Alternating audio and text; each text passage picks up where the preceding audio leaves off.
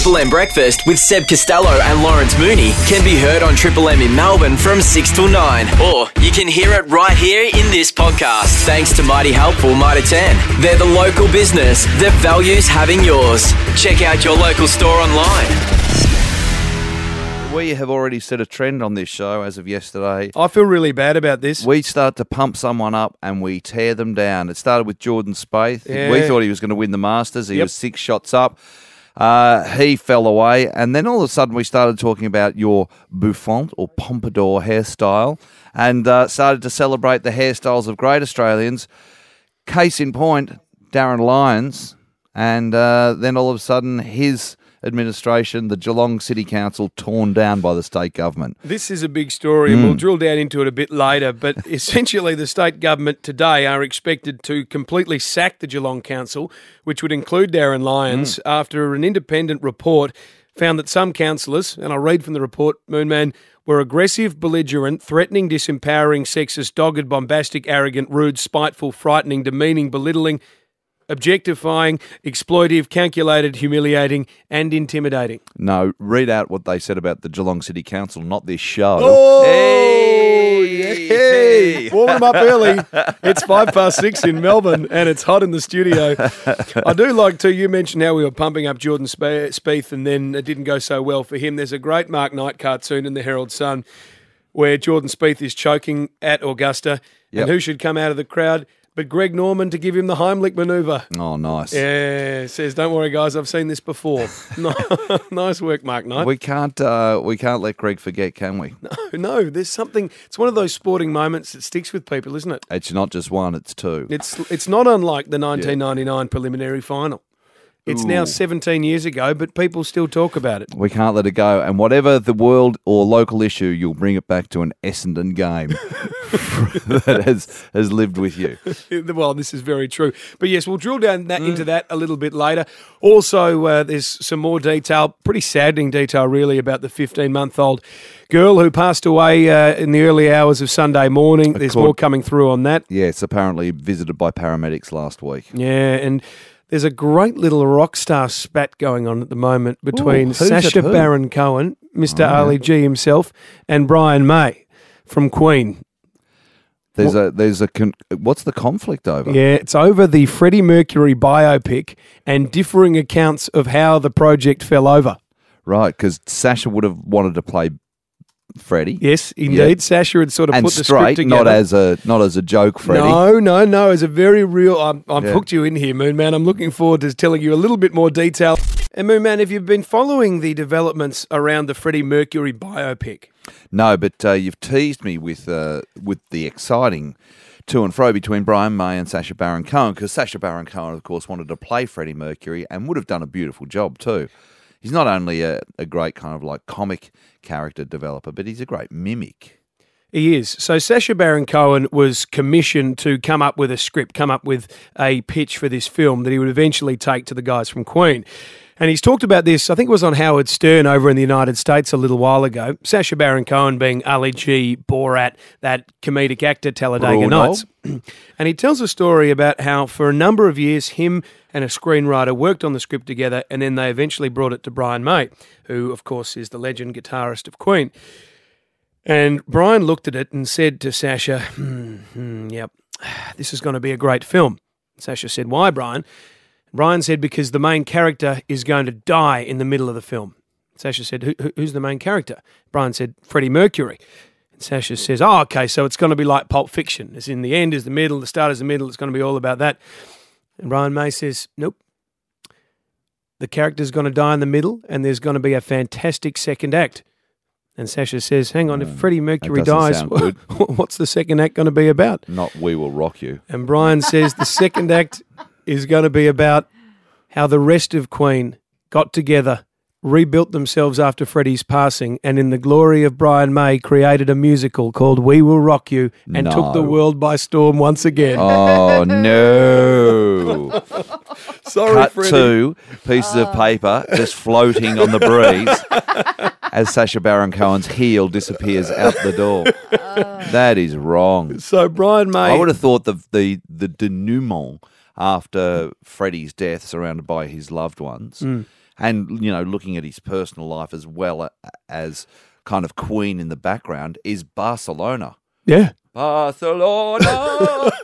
yeah, that was just immense. Uh, oh, and you know, really, all you want to see is Freddie Mercury's parties brought to life on the big screen, don't you? Yes, absolutely, you do. And uh, that just the you know the discovery of his and the full exercising of his sexuality. Like he had a pretty good time, Freddie. Oh, yeah. Burn brightly, Yeah. Freddie, and sang really nicely. Well, Brian May has hit back at Sacha Baron Cohen after hearing his version of events. Right. And Brian says Sacha has become an A dash dash E. we had some nice times with Sacha kicking around ideas, but he went off and told untruths about what happened. Right. So he hasn't uh, sought to you know give his version of events. He's just said that Sacha's a A dash dash E. Yeah, which is a shame because, as you say, Moon Man, Sacha Baron Cohen would have done a tremendous job as Freddie Mercury. Who else could be cast as Freddie Mercury? Oh, that's a tough question. Yeah, well, I'm sure Russell Crowe, who can transform into anything, can find a way. Yeah, Yeah, throw Vince Vaughn into the mix if it's a uh, light-hearted comedy with Owen Wilson. and yesterday, Moon Man Danny Willett, the Englishman, took a green jacket and a place in history, winning at Augusta. Yes, uh, he won the Masters out there at Augusta, and uh, you are about to tell me how his brother is now featuring because uh, it's great when a brother gets involved. It's been a family affair for the Willetts. He's Oh, the first it? Englishman to win at Augusta since Nick Faldo in 1996, which will give the shivers to some Australian golf fans. But, well, he was expecting a baby. His wife was due and he almost missed the Masters because the child was on the way. He came early, a young man by the name of Zachariah, which allowed Danny to play. And then he had that final round that, you know, coupled with Jordan Spieth dropping six strokes and, uh, you know, basically losing it a little bit. Jordan Spieth was going for a back-to-back, so a lot of pressure there. I think he was six strokes in front, and then it just went absolutely pear-shaped for him. And you could almost see him, his mind just freezing.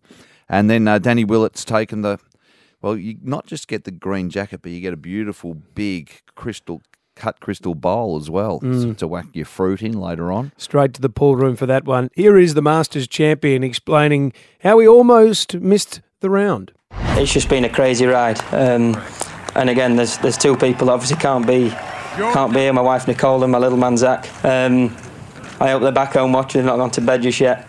Um, people were saying, you know, try and bring the green jacket home for little man. I think it's a little bit big, um, but I'm sure in a few years' time I'll grow into it. There you go. Now, back home in England, Moonman, his brother PJ was watching and cheering on Danny Willett, and he was absolutely killing it on Twitter. From PJ, if the boy does what he should, I'll be able to say I've shared a bath with the Masters winner.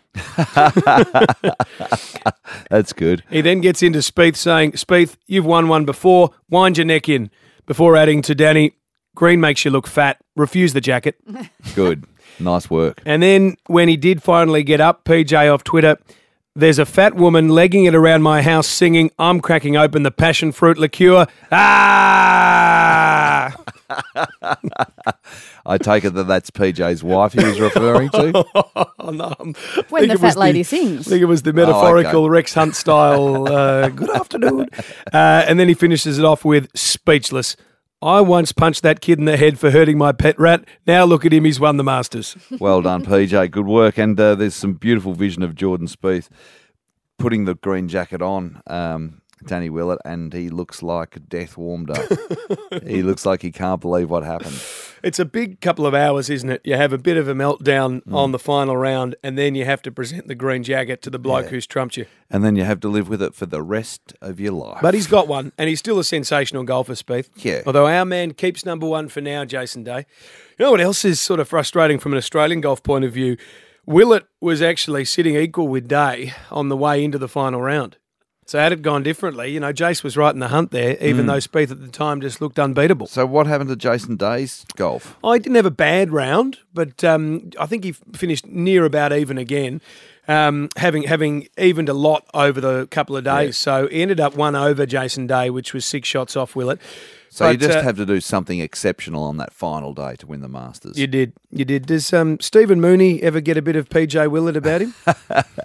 He celebrates my successes. Uh, yeah, he enjoys a bit of that too. Yes, the That's older, good. but he's the older brother. Right, I take it that PJ. Is, you- what What did you think was the relationship there? PJ's older. I think younger? PJ's PJ's got less hair and more Right. kids. Okay. Okay. Older brother.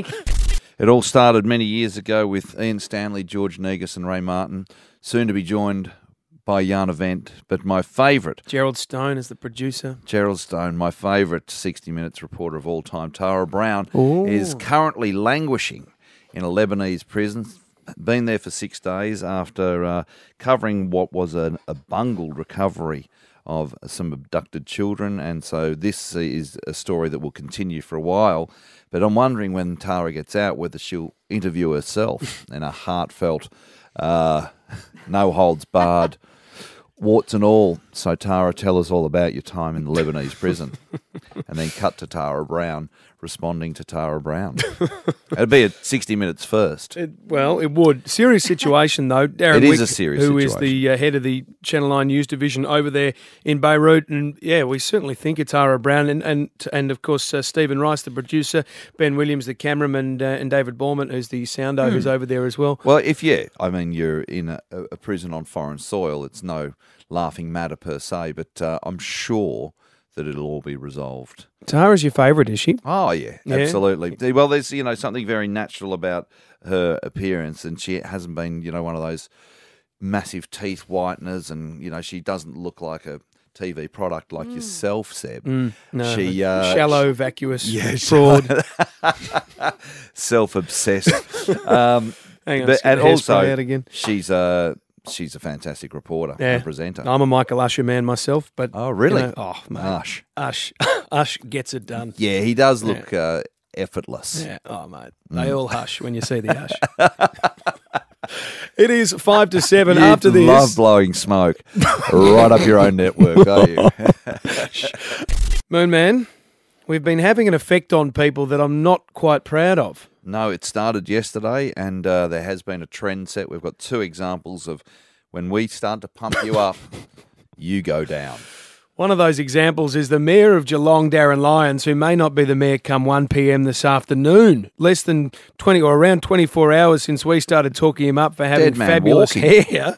It's the, it's the end of the Lyons era down in Geelong. If you're just catching up with this, the state government is expected to put extraordinary legislation before the parliament today that would sack the entire Geelong Council and have administrators running it until October 2020. Followed an, a report by the Australian Human Rights Commissioner, Susan Halliday.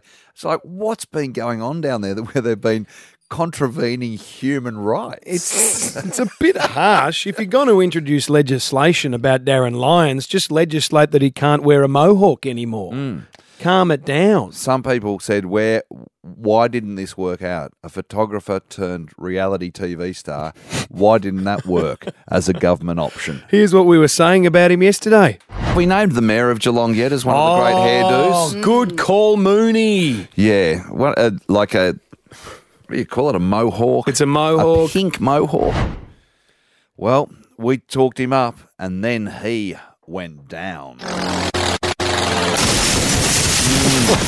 The Andrews government are going to take his mayoral position off him. It's unbelievable. I feel bad for the guy. So where are they going to go? Of course, uh, the, what this means is that uh, the people of Geelong won't get to vote uh, for a ca- on a council until 2020. Apparently, that's the way it's written up. Yeah. Yeah. So that's, uh, yeah, for Darryn Lyons, that's a, a, a tough one. And then there was Jordan Spieth, who we were also talking up yesterday.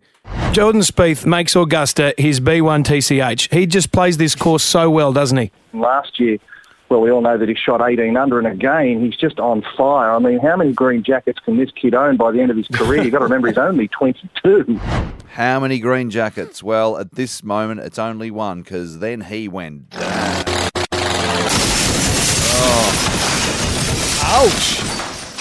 So, who do you want us to talk up? Is that the sound of his Augusta cup disintegrating into pieces of glass? because uh, we we can put the mocks on someone, not a problem. So We are now mock them. exploiting this ability to give people bad luck. We have got a supernatural ability to bring people down. Radio voodoo doll. Who do you want us to pump up? Because that is going to be the end of them. One triple three five three. Who have you got it in for? Or hit us up on Twitter at MMM Hot Breakfast. Moonman and I can take care of it. I think. What's uh, what's uh, the sound effect, Rosie? Ow! Yo! We're radio kryptonite. Anything we talk up, well, it goes the other way. Sorry, we did it again. Including the administration of Darryn Lyons and the Geelong Council. Uh, and we also spoke up or talked up Jordan Spieth yesterday. And we asked you, who would you like us to talk up in order to bring them down? Danny from Dromana, Hello, how are you? Who would you like us to pump up, Danny? Collingwood Football Club. Oh, they're tremendous. Nathan Buckley will stay at that club as senior coach for the next five years. They have got a forward line uh, par excellence to match no other. Travis Cloke will kick the next 20 set shots straight.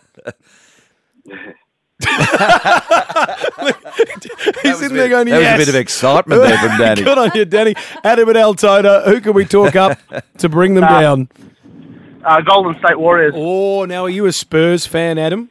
No, I'm a Bulls fan. Oh, well, yesterday, bad day for the Bulls. They equaled Yeah. the record of Michael Jordan. And not only that, the Bulls got eliminated from playoff contention in the Eastern Conference. How was that day for you, Ed? I wasn't too bad. I just hope they don't break the record though. So Yeah, well, they got one game to go. Oh, hang on, I can hear something. Is that the sound of the Golden State Warriors? Oh, painful. Really did talk them up. Mark from Ferntree Gully, who would you like us to talk up? Um, Donald Trump, boys. I reckon he's uh, standing for all the right reasons and running such a fantastic campaign. I reckon you need to get around him and pump him up a bit. Absolutely. Donald Trump is the great white hope for America, isn't he? He's on his way to the White House and that beautiful hairdo, very much like Seb Costello's. Just a big dairy whip on top of his head there. He will make America great again. Oh, hang on, Moonman, there's something coming. Oh! oh, Donny. It's Donald's plane, Air Force One, crashing into the ground, Moon Man. Air Force One. Hey! Mm, just Like right that? off the top there. I do like that. Stole it from Ted Cruz, his opposing. Ca- oh, hang on, Moon Man. Got to cut in because we've got to get to a little bit of a break from you and I because Darryn Lyons, the mayor of Geelong, 100% legitimate, is on the line here at Triple M. Hello. After this, you will hear from the man himself involved in a very serious situation. On the phone here at Triple M is the man on the front page of both of Melbourne's newspapers. He is the Mayor of Geelong. He is a colourful character who has brought a lot of attention to that area. He is also the man at the moment who looks like he may well be taken out of that position by an extraordinary state government move. Darryn Lyons, the Mayor of Geelong, thank you for joining us. And are you aware of this situation? Uh, Lawrence and Seb, uh, good morning to Good you. morning. I love your show, and uh, it's good to have Eddie on holidays for a while. Um, I'll be on for a, a lot longer than them, by the sounds of it. Uh, I haven't seen a report. No, I was made aware uh, very late last night from another state government leak, um, the second one within a week. Uh, of uh, the, the the contents, albeit uh, no contents, the report that uh, either the CEO or the city has seen uh, so far. But um, uh, I've been a man that's been driven by vision, passion, and change. I was elected overwhelmingly uh, in a landslide election as mayor, and um, there's always been my imperatives from day one to deliver for my city. And uh, even though uh, I came in with an overwhelming mandate to get the council moving and overcome obstacles holding back Geelong, um, uh, my mandate was to stop the shirkers uh, to make it impossible to get uh, permits, the bureaucrats throwing up red tape and unnecessary paperwork at businesses, uh, many of the mum and dad operators trying to safeguard their future, and Geelong is a 21st century smart city. Hashtag. It is, Darryn, and you've been a, a big leader, big personality down there. Some of the findings of this uh, report that appears to be out of the blue, as you say, to the council is quite extraordinary. Strong words thrown around where some councillors, they're not named, were found by Susan Halliday, the author of the report, to be aggressive, belligerent, threatening, disempowering. Do you reject those tags? Oh, look at the end. I can't stand here and answer for councillors. There's, there's no question I'm going to do that. No, I'm, I'm, I'm going to stay as positive as I possibly can to the end because Uh, there is no question. I, I, I, my information is that I am still mayor of this city. I've taken it, uh, and this council has taken it from an approval rating of 55 uh, to 69, which is the top in the state, and that's the state government survey that was released recently. Um, so where's the end of this the- stuff come from, Darryn? It, it, I mean, you're on the front of both papers. As I Yeah. watch, you know, today and Sunrise, you're on the TV. Where's this come from? Well, it's obviously from the Commission of, uh, Inquiry. There's no question about that, Yeah. uh, guys. Um, And why were they inquiring into the council if if things Well, have been the- so the- successful? The, the, well, no, no, no. The Commission of Inquiry uh, has gone back 20 years. So the focus will obviously be on this mayor. Um, it's extremely party political, otherwise you wouldn't have two major leaks in a week. Uh, I'm out there loud and proud. There's no question about that. And when Uh, you say it's political, you have uh, been associated with the Liberal Party. Uh, are you suggesting that the state government coming from the other side has made this personal to you? Oh, look, I, I, I don't think there's no, no, no, uh, no one's going to shirk issues uh, around problems within the city. I came in where the former mayor uh, had a nervous breakdown. I, I, I, ca- I came in under a, a directly elected mayor putting a cherry on top of uh, 12 councillors uh, uh, that I had no say in who they would be. They were elected just uh, as much as me. Uh, I think uh, they will be in a world of, of pain today. Uh, when you go into council, everyone has their own opinion, uh, and, uh, and and that's democra- d- democracy at its best. We feel People vaguely responsible, deciding- Darryn. Uh, Because sorry? we feel vaguely responsible because yesterday we were talking about Great Australian hairdos and we were really pumping you up. And then all of a sudden, we feel like we've put the moz on you uh, and, and we've brought you down. So we just want to apologise if we have somehow oh, look, guys, your at the end of the day, look, I have all. Uh, look, the fact of the matter is, is um, I've come from the private sector into into a public role.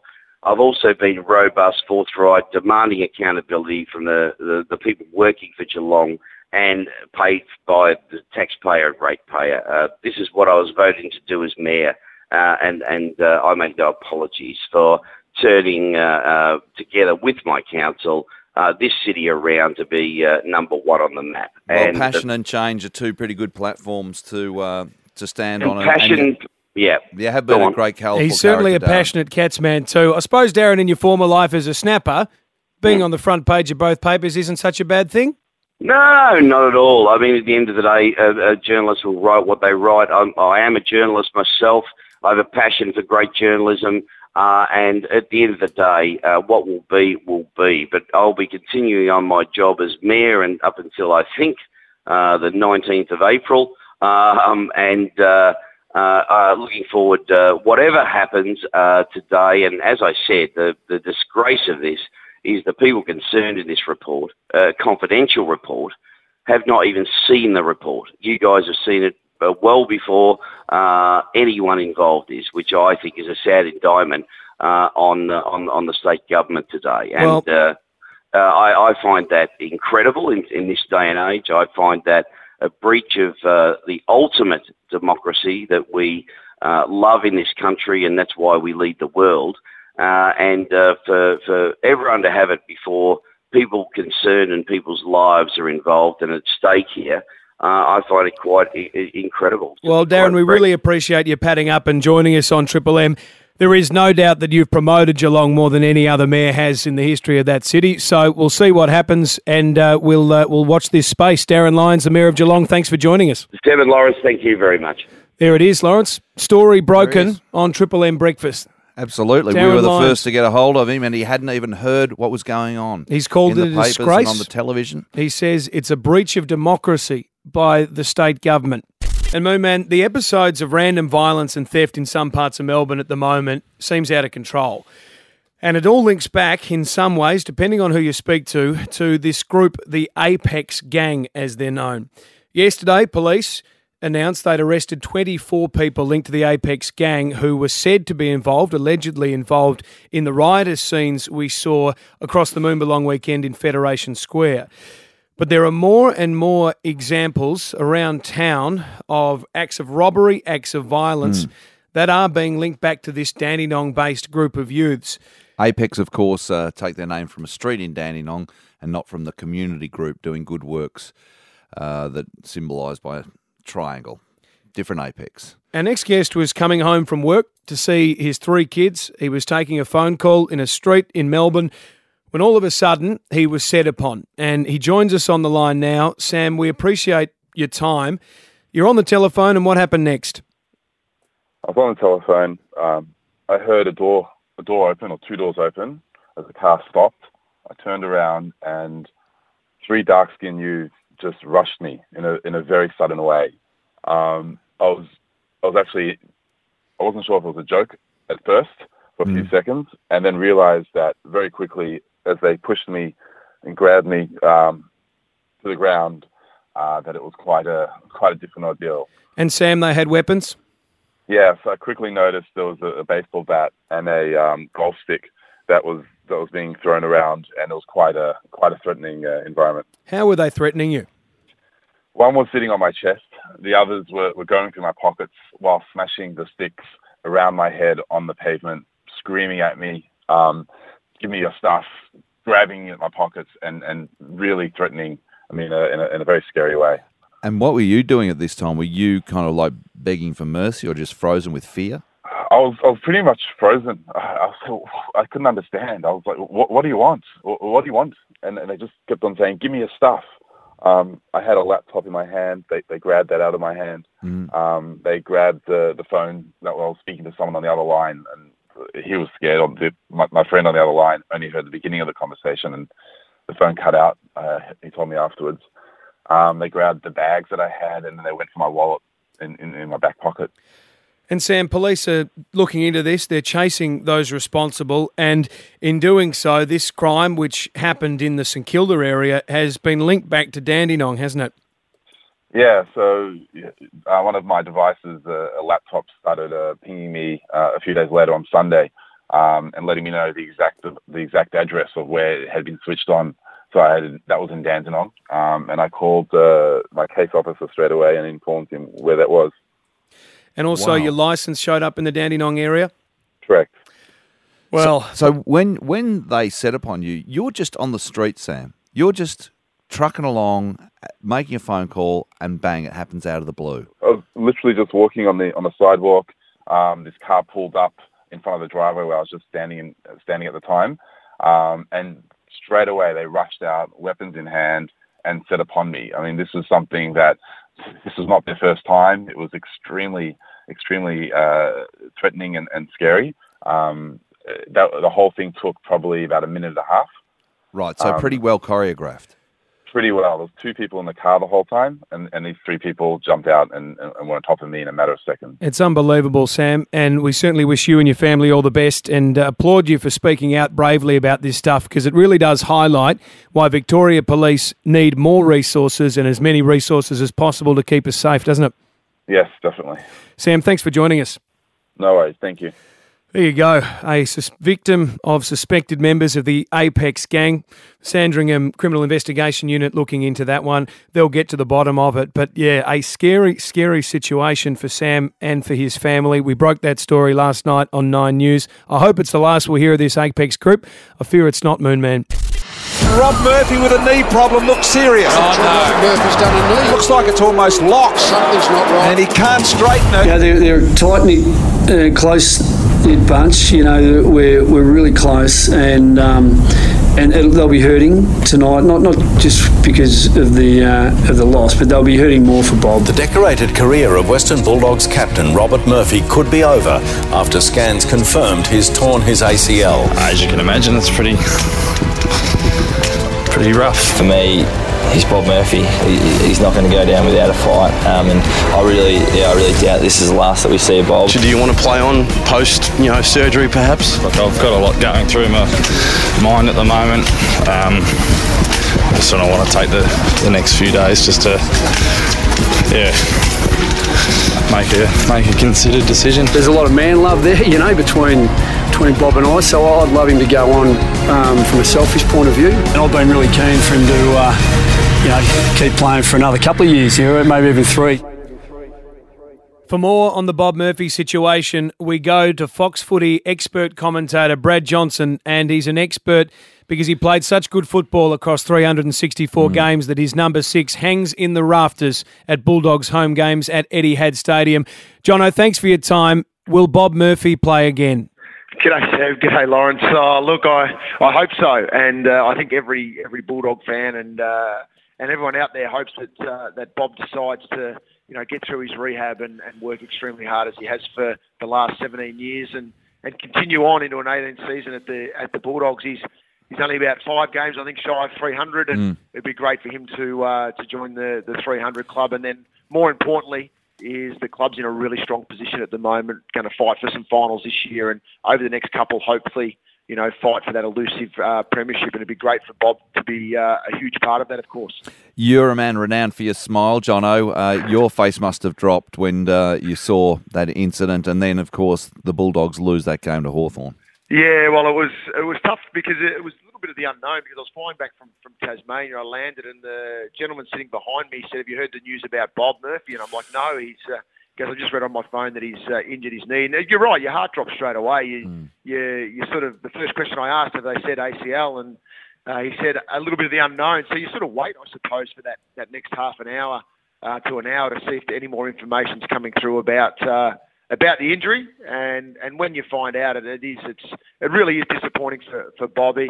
Look, his footy's in such a good spot at the moment. The the club's going extremely well, but knowing Bob and knowing him very very well, he um, you know he'll take this in his stride and he'll make sure that all these young players that he's had a fair bit to do with and get them up and going over the last 18 months, he'll make sure they, they continue on. And I think it's it's it's time now for other. Bob's helped so many over the last period of time to get the club back to the spot. It's time now for others to really give him a, a huge chop out to make sure that he can recover well and, and, and continue to lead the side on the sidelines. Well, Jono, you've been through this to some extent before. The 2003 campaign when Chris Grant went down with a serious injury. Of course, Granny played a different role to Bob, but going through what you went through, what impact did it have, and what advice would you give the current dogs having gone through a similar situation?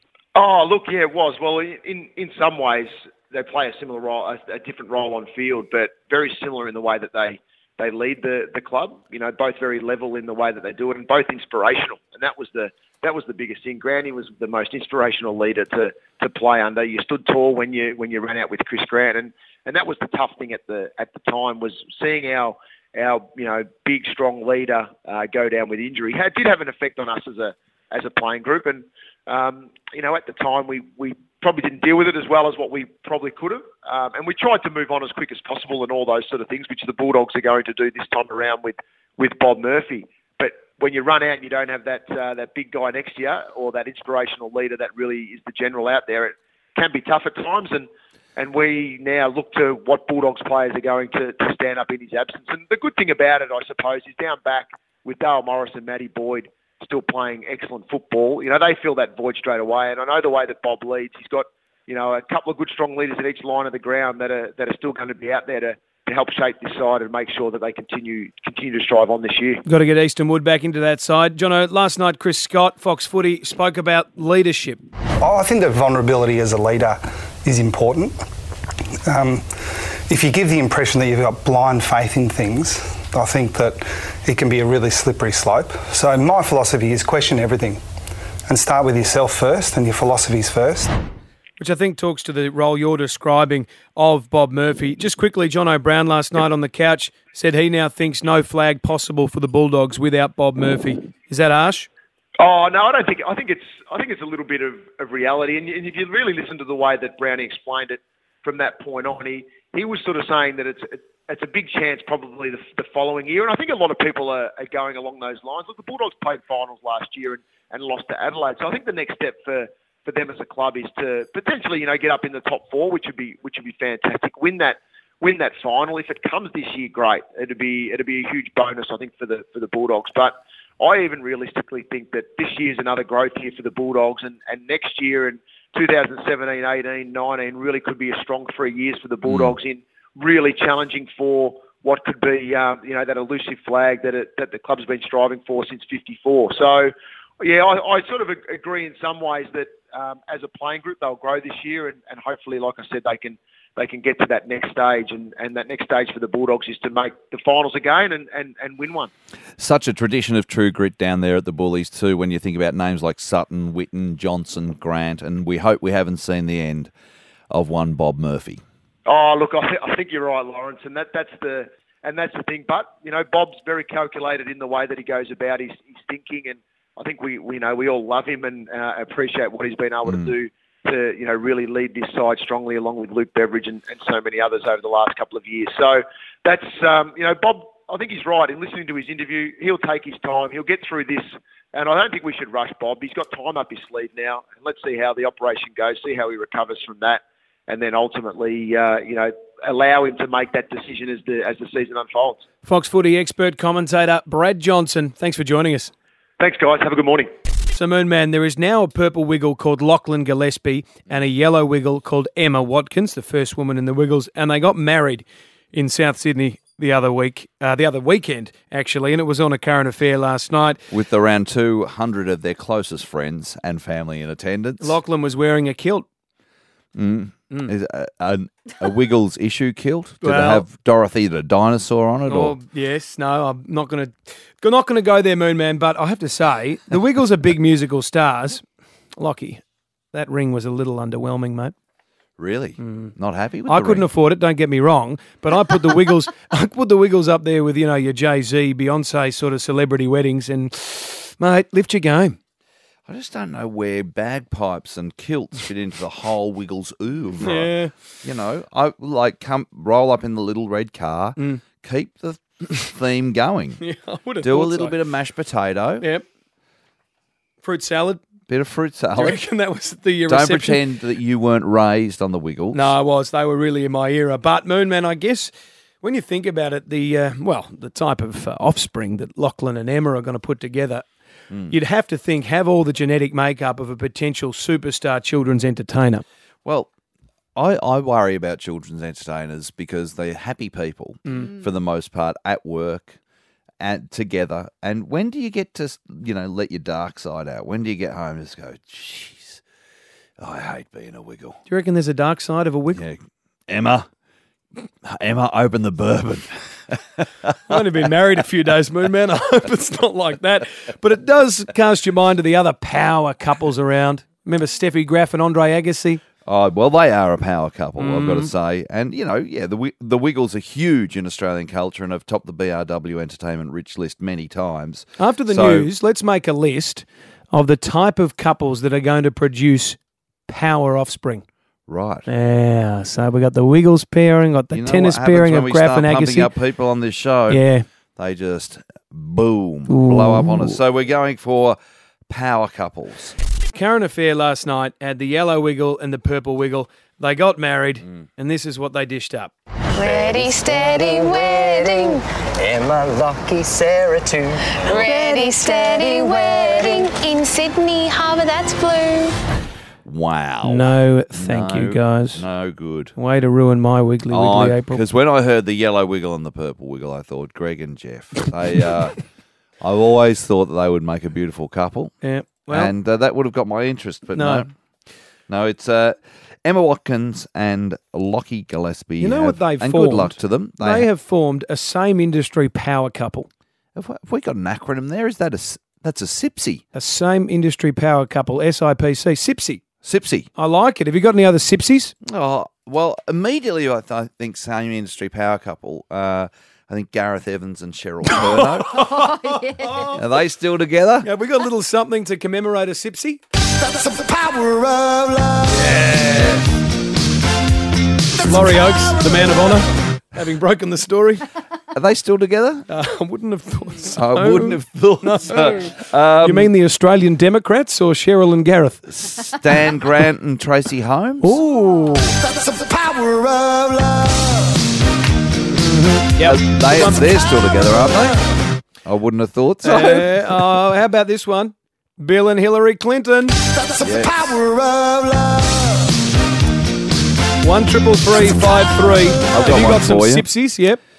Lawrence Mooney and Lou Mooney Ooh. met, power of love. met on the set at Postcards, oh. presenter and producer. I heard about that. Sparks flew in the Channel 9 office that day. I'll day. tell you what, They're still talking about it. O- over the cream for from a Devonshire tea and the Dandenongs. Oh yeah. Hello, boys and girls. One triple three five three. Have you got a Sipsy for us? We're creating a list, and we're talking Sipsies.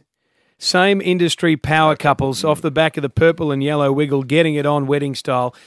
David at Blackburn South, have you got a Sipsy for us? Seb, you should know this one. Caroline Wilson and Brendan O'Donoghue. Oh yeah, the gr- Power of love. Okay. Mate, No, that there's is power couple. that is a Melbourne journalism power couple right there. Caro, dominating football and local politics. State Spring Street. Brendan Donahue does it better than anybody. Bacchus Marsh, Glenn. Ah, good morning. I'd love to be a fly on the wall with a hot, steamy night, a fridge full of beer and garlic prawns, and to watch Mick Molloy and Judith Lucy. Of course, they uh, did that rare, very romantic dance at the end of Crackerjack, was it? Yeah, it was Crackerjack. I think it was in the middle, wasn't it? And then Mick sort of they had a little falling out and got back together at the end. Is that right? I think so. Who's your footy team, Glenn? Have we got Glenn? No. Well, anyway, you got some footy tickets. I'll let our producers sort that out. Good on you, Glenn. And uh, Moonman, I'll bowl this one in. You probably won't appreciate Okay. this, but my wrestling fans out there will appreciate Stephanie McMahon, the daughter of the owner of the World Wrestling Entertainment, Vince, and she married Triple H, who is the champion of, or was the champion of the WWE. Power That's a power couple. Danny from Melton. Yeah, who is mate. who is your same industry power couple? Oh, look, it's a very cute couple. I'd uh, like to name Seb Costello and Lance Mooney. Oh wow, that is uh, Power of love. well, it's unrequited. I'm very attracted to young Seb. Uh, classic. he's gone. he's gone all red now, Danny. Danny, I, uh, you put me in a strange position. But uh, thank you for your call, Danny. And we got one more, uh, Dorian at Ashburton. Yeah, good morning, boys. How you going? Good, mate. Have you got a same industry power couple? Yeah, yeah, love your work. Uh, yeah, I was thinking about um, UFC fighters, Ronda Rousey and uh, Travis Browne. Power of love. No one's going to mess with that kid at high school, Moon Man. No, that's right. he would be able to do the work. I was just starting to feel the love towards you until you made that little call there. Mm. Um, we've got some footy tickets for you, Dorian. Hang on the line. Keep the Sipsies coming at MMM Hot Breakfast. Rosie, we got any others? One on Twitter from Jackie Laver at MMM Hot Breakfast. Michelle Bridges and the Commando. Oh, Feel the burn. Suck in the big ones. Come on. Come on, Commando. Come on, suck in the big ones. Just quickly to tear off on the same industry power couples, Moon Man off the Twitter. Peta Credlin and what And was Tony- her? No, no, no, the other bloke. Right. Brian Oh, Loughnane. Oh, her husband. Yeah. I think there's uh, with Andrew Rule coming up too. You got to bowl in. It's an industry of sorts. Carl and Roberta. Absolutely. They dominated that for a while. They were a great power couple. And Ruler, we said we were going to talk underworld. Let's start with what's just a really tragic situation, and that is the 15 month old girl who was found in a creek in the early hours of Sunday morning. Investigations continue into that one. What's the latest? They do. Now, let's not jump to conclusions here, gentlemen. You'll recall the Farquharson case where the man was eventually charged with drowning his children. Yep. Uh, you couldn't have tipped that, but it was right. We recall the Meagher case where a lot of people would have assumed for the first 48 hours that maybe the husband was in the gun. Yep. He was questioned closely, and of course, it turned out that he was totally innocent. It was a random Nothing to do with it. You cannot go pointing the finger in these cases. However, I don't think there's any sign of a black boogeyman smelling of alcohol on any CCTV footage, I believe. He has not been found, and I think the search might be concentrating more on the house where the little girl lived. That's my thoughts. How many people live there, Ruler? Do we know? Uh, it might be a bit of a floating population, Sebi. That would Mhm. be the safest answer. Okay. And there will be drop ins, there'll be distant relatives, there'll be close relatives. So we wouldn't want to be getting to What we can probably say safely is that the end of that little girl's life was very sad and tragic. Uh, Yeah. she, she'd been visited by paramedics a few days beforehand. and uh, just an awful set of circumstances. Busy time for that homicide crew too, Roll- Ruler. It's a very busy time. Stuart Bailey's crew, I believe, is not only handling that case, but it it uh, arrested the man that has been charged over the death of Kylie Blackwood out in the east a couple of years ago.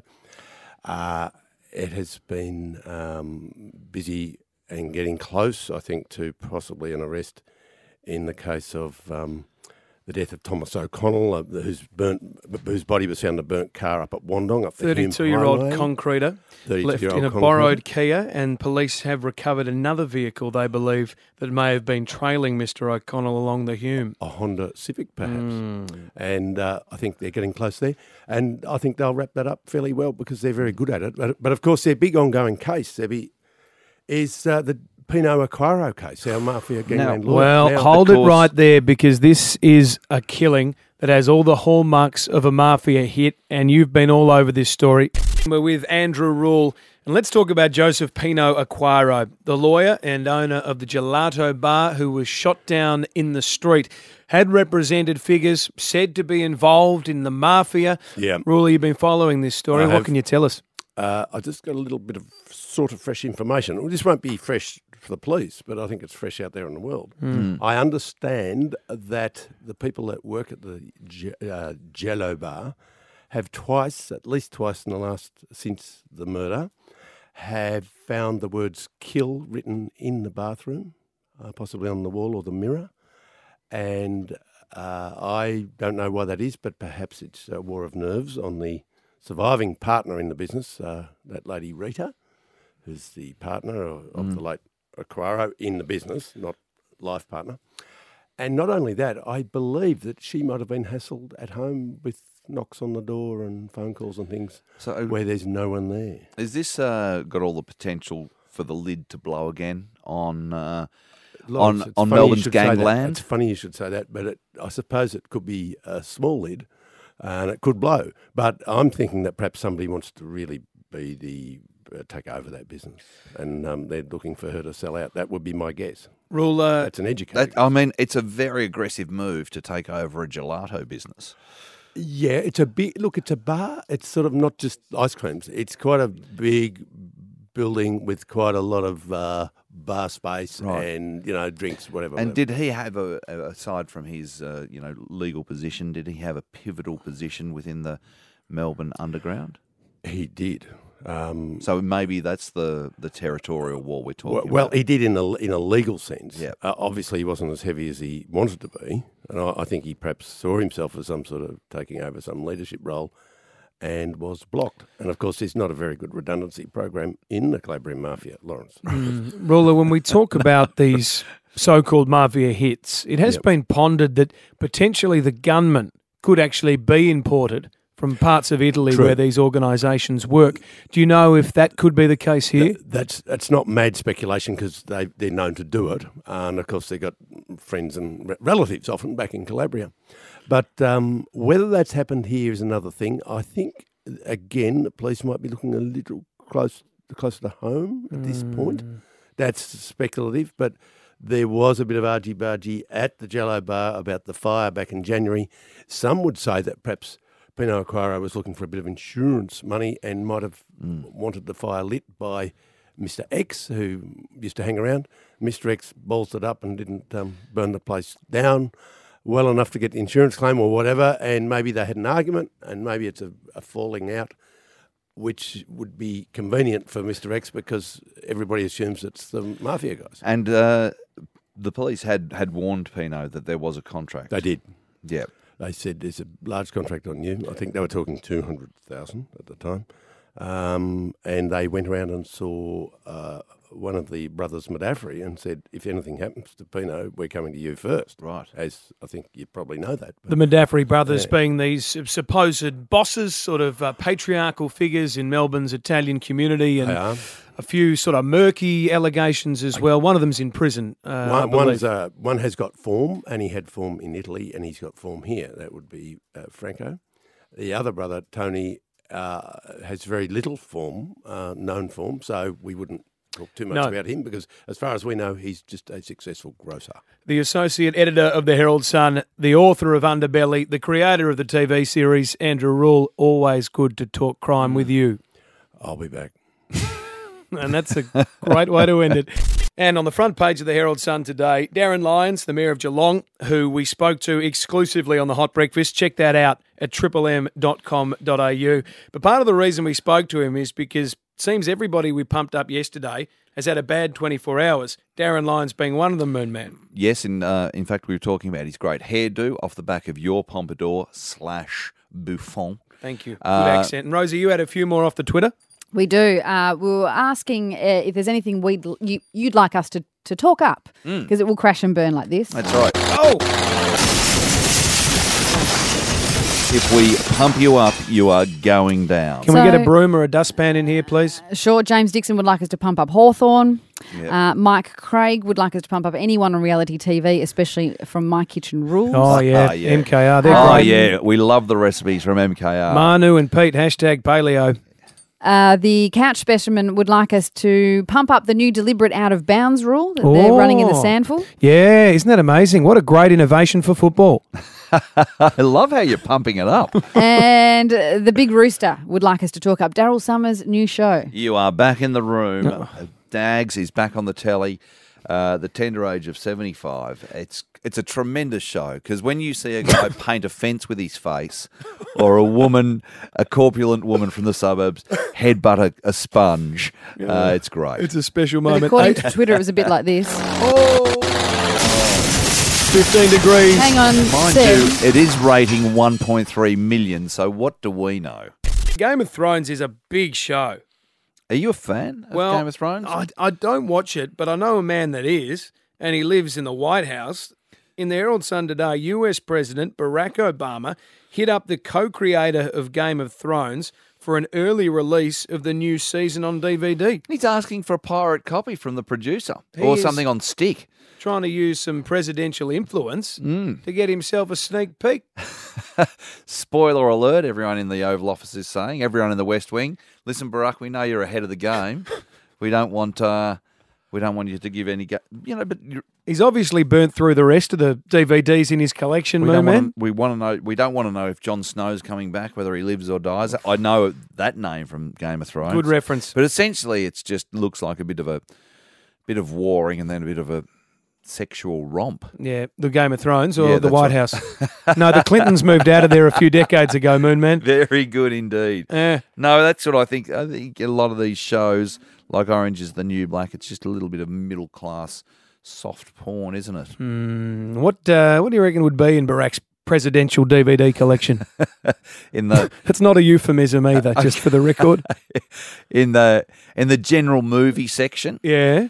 Oh, I think he'd be a Men in Black fan. Yeah, yeah, for He sure. Looks good in a black suit, Will. Smith. Yeah, he'd like that. Would he? He'd have the West Wing, wouldn't he? He'd have the West Wing It's series one to seven.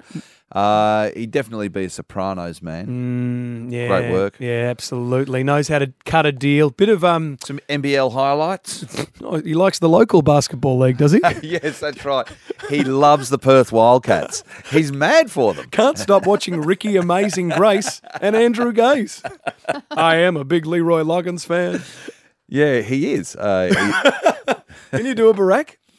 I clearly well, no, can't. I know. Ex- well, I, I've studied uh, Barack Obama's Yeah. speech pattern, and the way that he uh, starts a sentence is he f- starts it.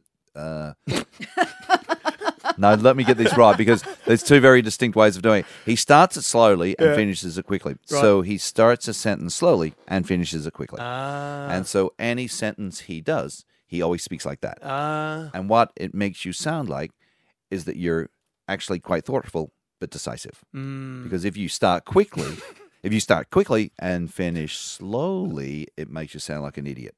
So he every sentence he utters starts it slowly, finishes it quickly. And if you speak like that, you can speak like Barack Obama. Mesmerising. Man, just on Twitter, you know uh, Tony Jones, who I work with over in the Nine newsroom? I do know Tony Jones. He's filling in on another network at the moment. Yeah, for- the over 55s network. I think Tony's actually older than that. And he's just sent out a tweet saying that he's about to speak exclusively with Geelong Mayor Darryn Lyons. Bow bow. Would that be the same Darryn Lyons we spoke to an hour ago? I reckon about seven fifteen. We probably spoke to Darryn Lyons. The one that's been online, triplem.com.au for at least half an hour. I reckon that's him. Okay. Do you get a bit of glare back in your eyes when you smile at a mirror with whitened teeth?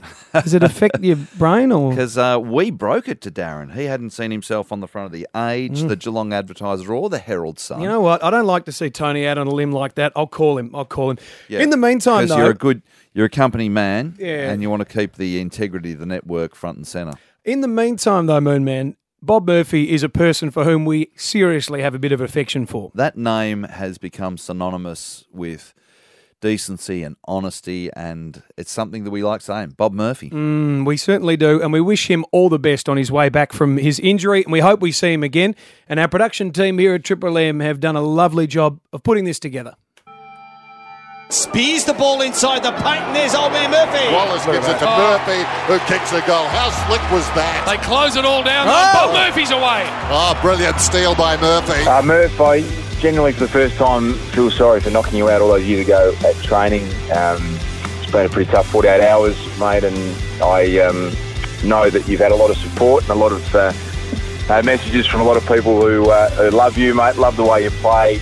Uh, I think of you in the same way I do uh, the great EJ Whitten, Charlie Sutton, people who love the Bulldogs uh, as much as anyone in the history of the club. We're all thinking of you, mate, and hoping that uh, there is some sort of miracle and you can get yourself back out there. Good luck. Out to Murphy, who walks around and gets around Swallow, who looks at not Swallow. In fact, it was Mick Miller who looked at it. Oh, yes. And then Murphy runs in and kicks one of the goals of the year. Bob, my heart goes out to you, mate. Um, I think everyone had their heart in their mouth when you went off the ground with that injured knee.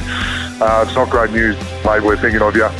You're one of the, the all-time greats of the Western Bulldogs, um, no matter what happens from here. But uh, we are thinking of you, and good luck with it all. Bobby, keep strong. The whole Western Bulldogs family are thinking about you, mate. You epitomise the saying, it's not the size of the dog in the fight, but the fight in the dog. We need you back on the field. We're all thinking about your brother. Here's a chance for Murphy for the goal. The captain has pulled a miracle out. What a goal for the Bulldogs. G'day, Bob. So sorry to hear about uh, the injury, mate. But I know you'll recover as uh, as well as anyone in the in the competition. You're professional. You're a great leader of, uh, of the Bulldogs, and we all wish you the very best, mate. I love Bob Murphy. I've done a couple of gigs at Western Bulldogs presidents functions. Don't think that qualifies. Why am I doing this? Well, it's because he's an absolute legend, and it'll be a tragedy if we don't see him play football again. Go, Bob. Get back from this. Go, Dogs. Hello, it's the Prime Minister of Australia, Malcolm Turnbull speaking, and I'd just like to pass on my best wishes to you, Bob Murphy, for a speedy recovery. Whatever surgical path you decide to go down, whether it's the traditional method or the LARS method, I hope that your ACL recovers and you get back on the ground. And go, doggies. Well said, Prime Minister. Yeah, the PM, he is a great friend of the network and he's always handy and uh, especially there to pass on a message. What a great package put together by our team. Well done, Sarah DC. Luke Darcy, Shane DeLea, Brad Johnson, Barry Hall amongst the names in there. Plenty of good Bulldogs. Moon Man, we will be And back. Seb Costello, the newest Yeah, of the no, Bulldogs. I, don't, I don't think I really needed to be in there, Moon Man, but I do have a lot of man love, to quote Luke Beveridge, for the great Bob Murphy. Big show tomorrow, Moon Man. We've got Nath Valvo, the comedian. He's going to join us, as Mhm. well as Michelle Payne. How Well- about that? Melbourne Cup winner, if you don't mind. Pirates of Penzance, and uh, yes, the only woman to to win a Mel- to win a Melbourne Cup. And uh, I've got to say, it's also the end of the Melbourne International Comedy Festival Sunday. So get tickets at comedyfestival.com.au. I have announced another show Oh. on Saturday, the 16th of April at 5 p.m. So get in there. Get those tickets. Vote early, vote often. Jacob Weitering, too, the NAB Rising Star and future superstar for the Carlton Football Club. There is no doubt about that. Mm. Seb Costello and Lawrence Mooney filling in for Ed Mick and Das for the next few days. Thank you for your company. Have a sensational Tuesday. Thanks for listening to the Triple M Breakfast Podcast. You can hear more from Seb Costello and Lawrence Mooney on Triple M in Melbourne from 6 till 9. Or listen live from anywhere in the world at triplem.com.au. Thanks to Mighty Helpful Mitre 10. They have a huge range of timber and they'll go to any length to get you what you want. On site, on time, in full. Check out your local store online.